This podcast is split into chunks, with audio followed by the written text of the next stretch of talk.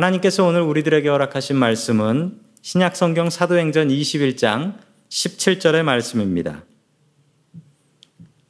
예루살렘에 이르니 형제들이 우리를 기꺼이 영접하거늘 아멘. 하나님께서 우리와 함께 하시며 말씀 주심을 감사드립니다. 아멘. 자, 우리 옆에 계신 가족분들을 축복하며 인사하겠습니다. 사랑합니다. 사랑합니다. 인사하시죠? 네, 늘 그렇게 고백하시면서 사셔야 됩니다.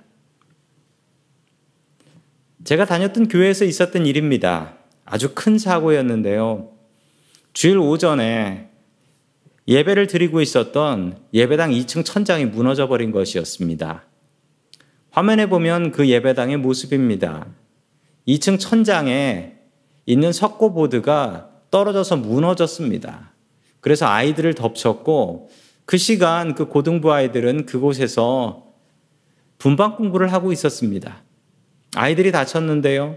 더 끔찍했던 것은 2층에서 흘러내린 석고보드가 1층으로 떨어지려고 하는 것이었습니다. 마침 2층 끝에서 분방 공부를 가르치셨던 선생님 한 분이 계셨는데 교회 안수 집사님이셨어요. 그 안수 집사님이 내려오는 석고보드를 온몸으로 막으셨습니다. 그리고 자기 힘에 받쳐 못 막고 끝내는 못 막고 그 집사님 같이 떨어져 버리셨어요. 끝내 이 집사님께서는 그 자리에서 돌아가셨고 그러나 참 감사했던 것은 그 집사님의 희생 덕분에 돌아가신 분은 그분밖에 안 계셨어요. 다른 분들은 부상은 입었지만 오직 이 한 분만 돌아가신 것이었습니다. 얼마나 대단한 분이십니까? 돌아가신 집사님의 장례위원회가 꾸려지면서 이런 이야기들이 돌았습니다. 우리 집사님을 순교자로 세워야 된다. 왜냐하면 자신의 몸을 바쳐서 더 많은 사람들을 구하지 않았는가. 그랬는데 회의하시면서 담임 목사님께서 이 일에 대해서 이렇게 말씀하셨습니다. 집사님의 희생은 고귀하지만 이런 경우는 순교가 아니라 순직이라고 하는 것이 맞습니다. 자신의 직분을 수행하다가 돌아가셨기 때문에 이것은 순직입니다. 순교는 박해의 상황에서만 사용할 수 있는 말이죠. 저는 그때 처음 알았습니다. 순교하고 순직이 다르다는 것을. 사람들은 순교라는 말을 쉽게 사용할 수 있지만 이 말은 절대로 쉽게 사용할 수 있는 말은 아니라는 것이죠. 오늘 진정한 순교자 한 분이 나오시는데 그분의 이름은 바로 사도 바울입니다. 그분의 순교는 어떠했을까요? 첫 번째 하나님께서 우리들에게 주시는 말씀은 하나님의 타이밍은 완벽하다라는 말씀입니다. 하나님의 타이밍은 완벽하다. 바울은 제자들의 그리고 교인들의 만류에도 불구하고 예루살렘으로 들어갑니다. 예루살렘에서 야고보를 만나게 되는데요. 사도 야고보에게 사도 바울은 자신이 지금까지 선교한 것들에 대해서 보고를 하고 이방인들이 어떻게 예수님을 영접하던가라는 것을 이야기했습니다. 야고보는 그 보고를 듣고 기뻤습니다. 그러나 야고보에게 걱정이 되는 것이 있었는데 그것은 바로 예루살렘에는 바울을 죽이기로 작정한 유대인들이 너무나 많이 있었다라는 사실입니다. 유대인들의 입장에서는 바울은 유대교를 무너뜨리는 사이비단이었습니다. 할례를 받지 않아도 구원을 받는다. 뭐 이런 말을 전하지 않던가요. 그들은 바울이 돌아오면 그를 분명히 죽이겠다라고 다짐했던 사람들이었습니다. 그래서 야고보는 걱정하다가 야고보는 이런 꾀를 냅니다. 그가 낸 꾀는 무엇이었을까요? 사도행전 21장 24절 말씀 우리 같이 보겠습니다. 시작. 사람들을 데리고 가서 함께 정결 예식을 하고 그들이 머리를 깎게 하고 그 비용을 대십시오. 그러면 사람들은 모두 당신의 소문이 전혀 사실이 아니며 도리어 당신이 율법을 지키며 바르게 살고 있다는 것을 알게 될 것입니다. 아멘. 예루살렘에 유대인들이 4명 있었는데 이 4명이 하나님 앞에 맹세를 했다라는 겁니다. 그런데 이 맹세한 사람들한테 문제가 있었습니다. 하나님 앞에 맹세나 서원을 하게 되면 성전에 나가서 정결 예식이라는 것을 해야 합니다. 그런데 정결 예식을 하려면 돈이 들지요. 정결 예물을 갖다 바쳐야 되고요. 또 머리를 깎는 행사도 해야 됩니다. 하나님 앞에 맹세를 했지만 돈이 없어서 성전에 못 올라가는 사람 4명을 모아놨습니다. 이렇게 어려운 사람들이 있으면 돈이 좀 있는 사람들은 어, 그 사람 정결 예식할 비용을 내가 내겠소라고 하는 그런 부자들이 있었습니다. 이런 선행을 베풀면 참 좋은 점이 무엇이었냐면 이런 선행은 몰래 할 수가 없어서 소문이 난다는 것이죠. 왜냐하면 정결 예식을 하게 되면 제사장이 오고요. 이 재물을 누가 바치는 거냐 물어보게 되면 저 사람입니다. 그럼 소문이 나는 거예요.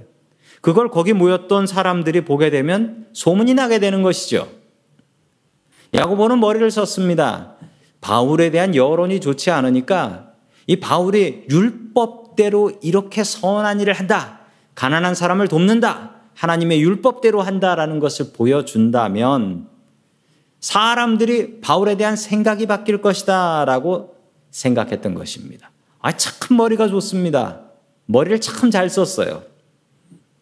그러나 이것을 세상에선 무엇이라고 하냐면 여론몰이를 한다. 혹은 인기몰이를 한다. 정치를 한다 라고 이야기를 하지요. 성경에 이런 여론몰이 정치를 했던 사람들이 여러 나오지만 성경에선 단 한 번도 그들이 옳다라고 이야기한 적이 없고 그리고 그 사람들이 잘 된 적도 없습니다. 이렇게 머리를 쓰면 해결이 날 줄 알았는데 문제가 더 커져 버려요. 그 커진 문제를 보겠습니다.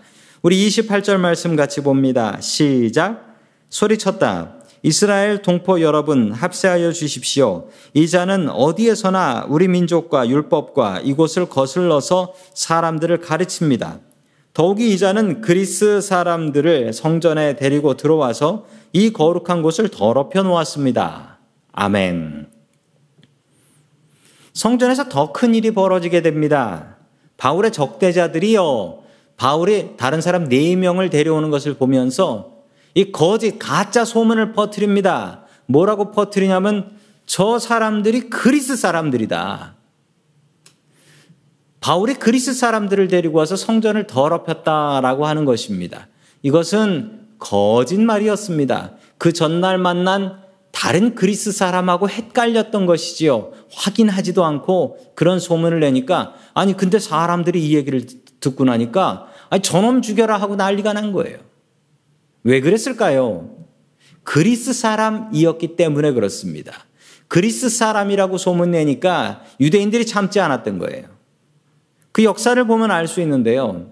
성도 여러분, 그 유대인들의 명절 중에 한우카라는 절기가 있습니다. 한우카. 한국말로는 수전절이라고도 하지요. 우리 성탄절 지낼 때쯤에 유대인들은 이 한우카라는 절기를 지냅니다. 이 한우카라는 절기가 어떻게 되냐면요. 이스라엘이 나라를 잃어버리고 이스라엘의 나라가 사라져 버렸을 때 그때 그리스의 후손이었던 셀류쿠스 왕조의 안티우쿠스 에피파네스라는 왕이 이스라엘을 점령합니다. 이스라엘을 점령해서 성전에다가 제우스 신상을 세워요. 왜냐하면 그리스 사람이니까 그리스 신 중에 제일 위대한 제우스 신상을 세워놓은 것이죠. 그리고 유대인들이 그렇게 싫어하는 돼지를 성전에서 제물로 바쳐요. 이 사실에 유대인들이 못 참습니다. 저 그리스 놈들 참을 수가 없다. 그래서 혁명이 일어나는데 마카비 혁명이라는 혁명이 일어납니다. 마카비라는 형제들이 혁명을 일으켜서 이 그리스 사람들 안티오쿠스 에피파네스 왕과 그의 부하들을 다 몰아내 버립니다. 그리고 돼지 피로 더러워진 성전을 물로 깨끗이 씻습니다. 그래서 수전절이라고 하는 거예요. 물로 깨끗이 씻었다 무엇을 성전을 그런 절기라는 것이죠. 유대인들은 성전에 그리스인이 들어오는 것은 도저히 용서할 수가 없었습니다. 바울의 적대자들은 그것을 잘 알고 있었기 때문에 바울이 그리스 사람들하고 성전에 들어왔다라고 소문을 내니까 사람들이 확인도 안 하고 저놈 죽여라 폭동이 일어난 것입니다. 자, 계속해서 30절 말씀을 같이 봅니다. 시작. 그래서 온 도시가 소란해지고 백성들이 몰려들어서 바울을 잡아 성전 바깥으로 끌어내니 성전문이 곧 닫혔다. 아멘. 성전문이 닫혔다라는 것이 무슨 말일까요? 이게 끔찍한 말입니다. 이게 무슨 말이냐면요. 성전에는 재단이 있습니다. 재단은 네모났기 때문에 코너에 네 개의 뿔이 있어요. 아무리 큰 죄를 지은 사람이라도 성전에 가서 그 재단에 뿔을 잡고 있으면 절대로 그 사람을 죽일 수가 없습니다. 이 뿔을 잡으면 절대로 죽일 수가 없는데 저놈 잡아라 하고 바울을 잡은 뒤에 제일 먼저 했던 일은 성전의 문을 닫아버린 거예요.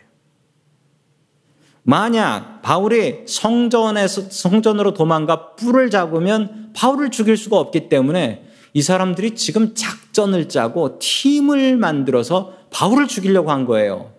너희들은 바울을 잡고 우리는 성전문을 닫는다. 이제 바울은 죽은 목숨입니다.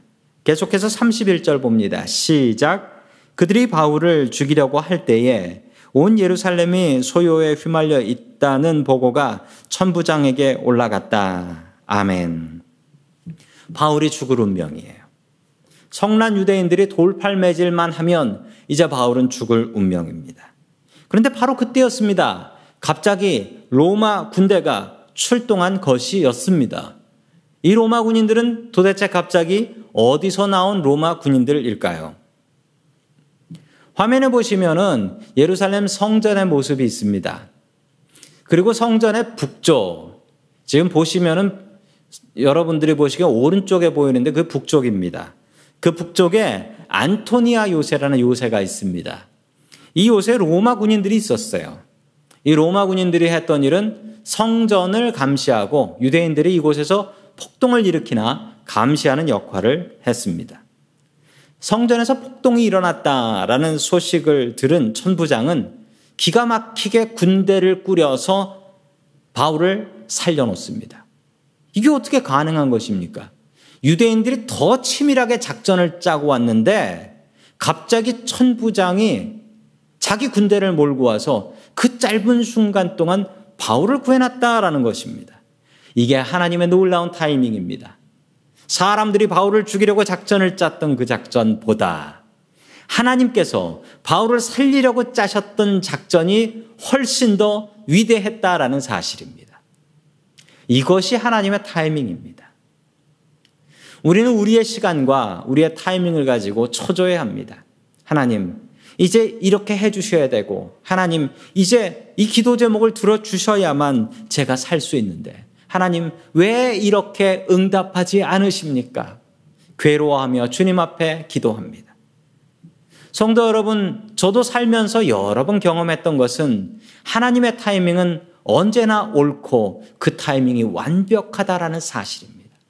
아직 응답되지 않았다면 우리가 더욱더 기도하며 기다려야 될 때입니다.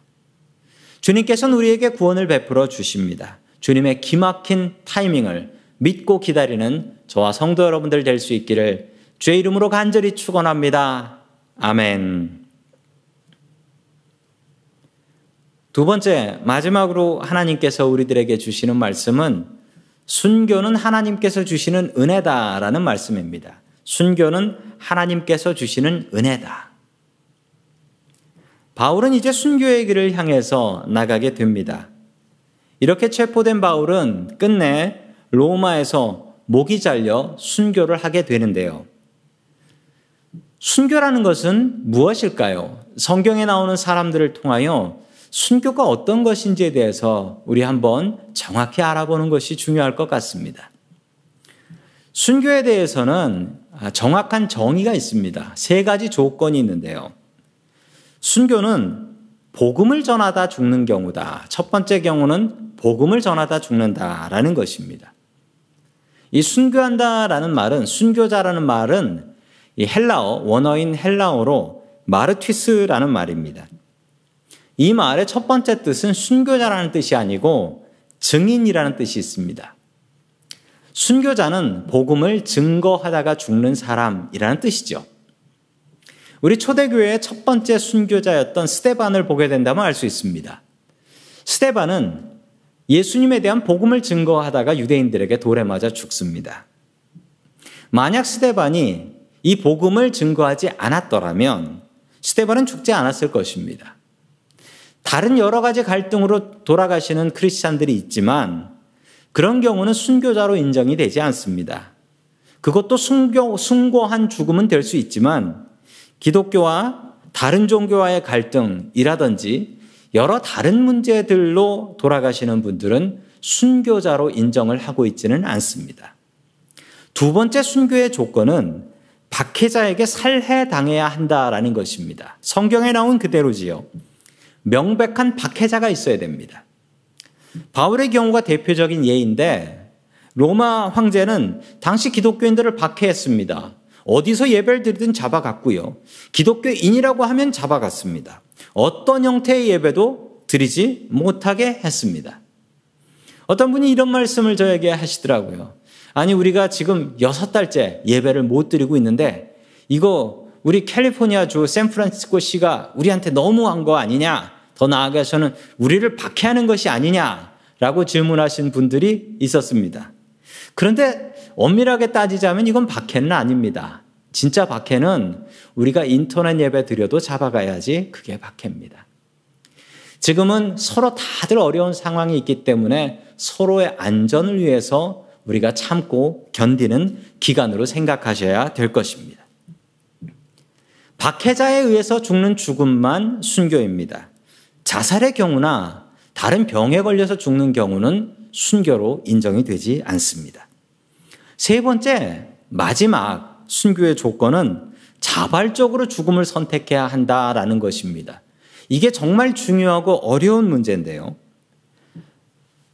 박해자가 너 예수를 믿을래 죽을래 이런 선택을 줘야 된다라는 거예요.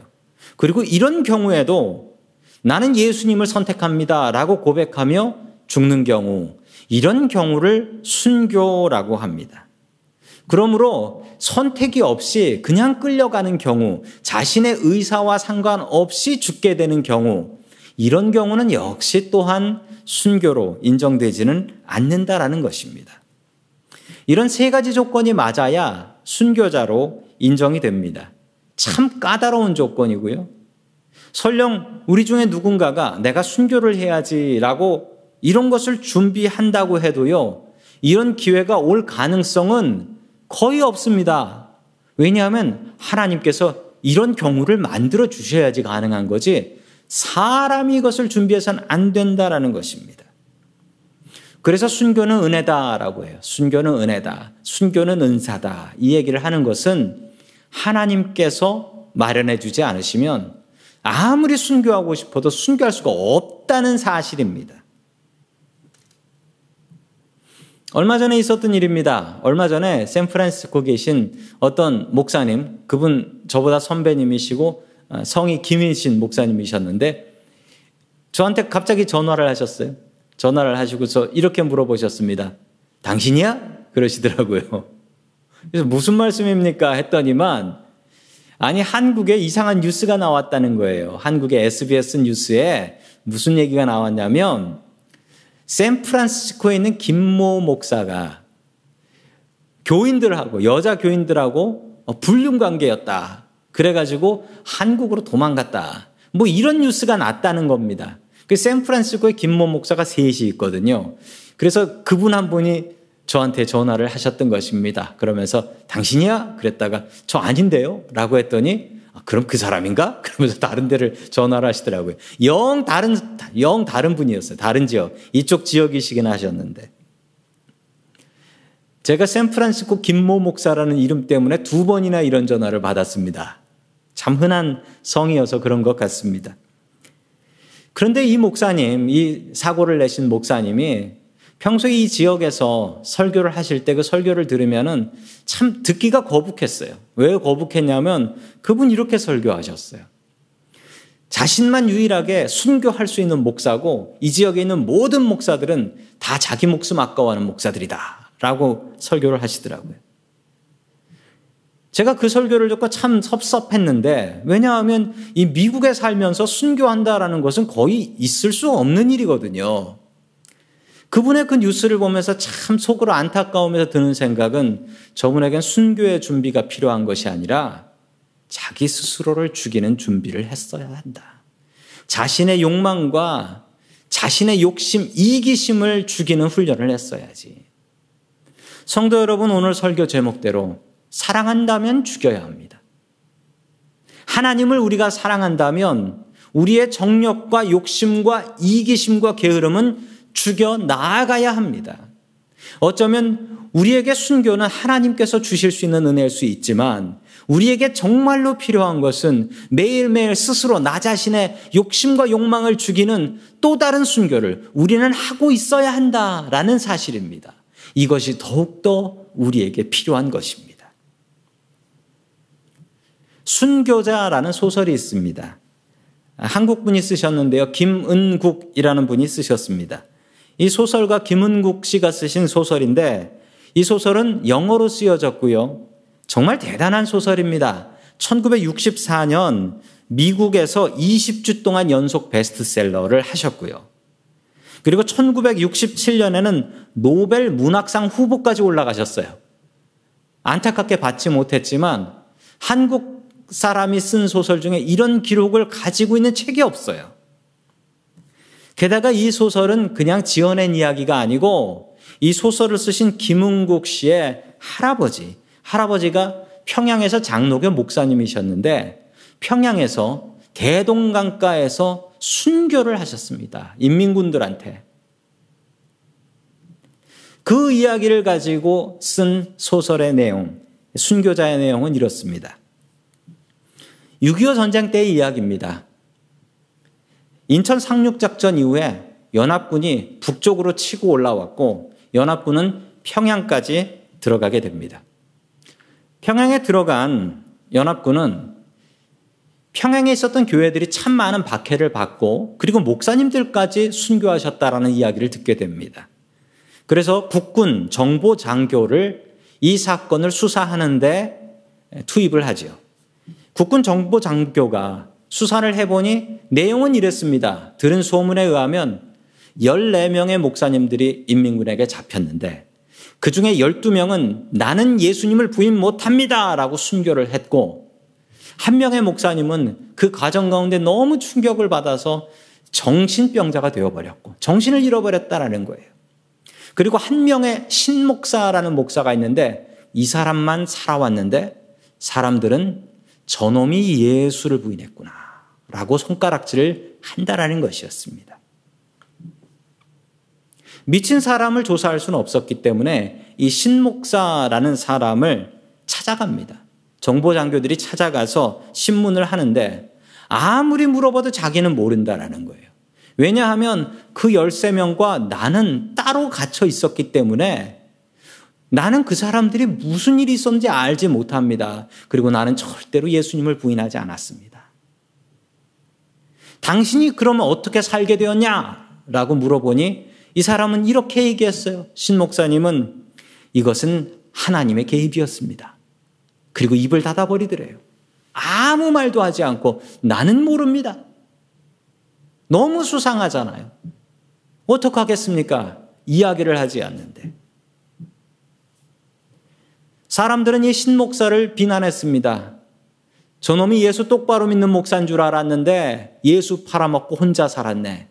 다른 목사님처럼 순교했어야지. 저러고도 저놈이 목사인가? 동네 사람들의 손가락질과 욕을 먹고 살았습니다. 이야기는 이렇게 끝나는 것 같았습니다. 그런데 14명의 목사님을 고문하고 죽였던 인민군 장교가 붙잡혔어요. 도망을 가던 인민군 장교가 붙잡힌 겁니다. 그리고 그의 입에서 기가 막힌 이야기가 들려요. 왜 목사님들을 죽였나? 라고 하니 이렇게 얘기를 하는 겁니다. 죽은 12명의 목사는 순교자가 아니었습니다.